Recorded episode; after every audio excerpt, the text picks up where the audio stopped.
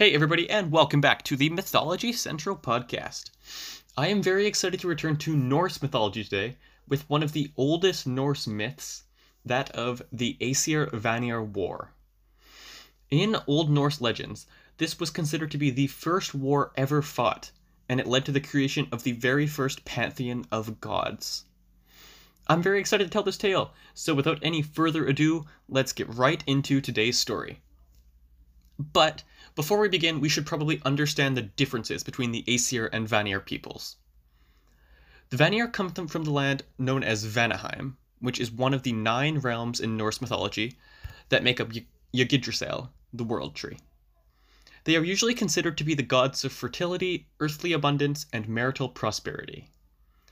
Prior to this war, the main Vanir deities were Njordr, the god of the sea, merchants, and wealth, Freyr, the son of Njordr, god of fertility and abundance.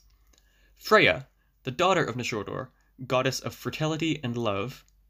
Gullveig, who was a mysterious woman tortured and killed three times by the Aesir, attested in the poetic Edda. And Nerthus, the goddess of water. The Aesir are the much more well known gods. They are descended by Bor, whose father was Buri, the ancestor of the gods, who licked the ice by the sacred cow Umbola. Bor married Bestla, a Jotun descended from the first being Ymir, a primal frost, giant. The myths record that Bor and Bestla had three children Odin, Vili, and Vi. I told most of this creation story much earlier on in the podcast during my Norse creation myth tale, so if you want to hear this whole story, you can go and check it out there.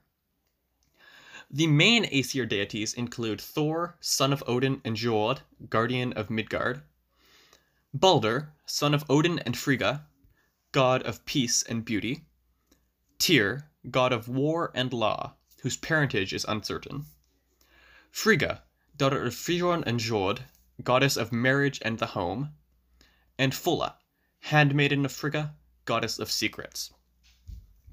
Loki is also considered to be an Aesir god, but he is generally removed from all lists due to the destruction that he rains down upon the gods during Ragnarok.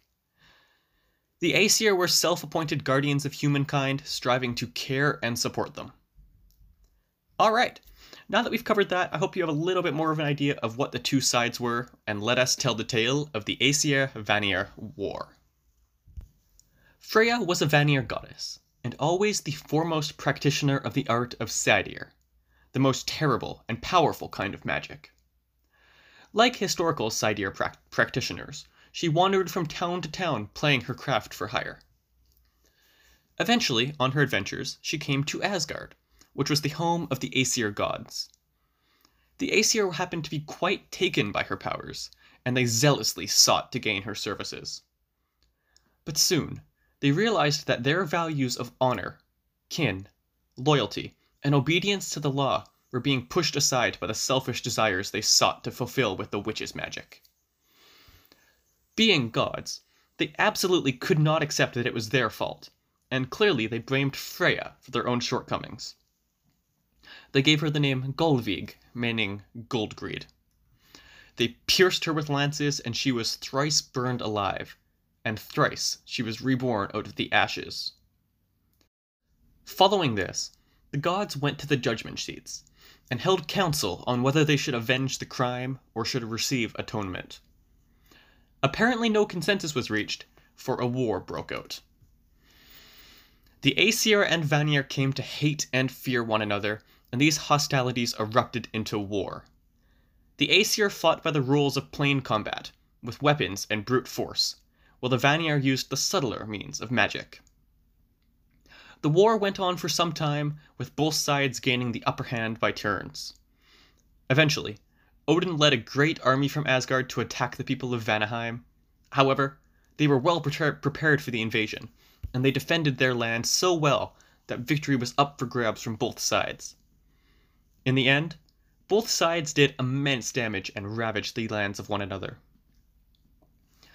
Eventually, after a very, very long time, the two sides of divinities became tired of fighting and decided to call a truce.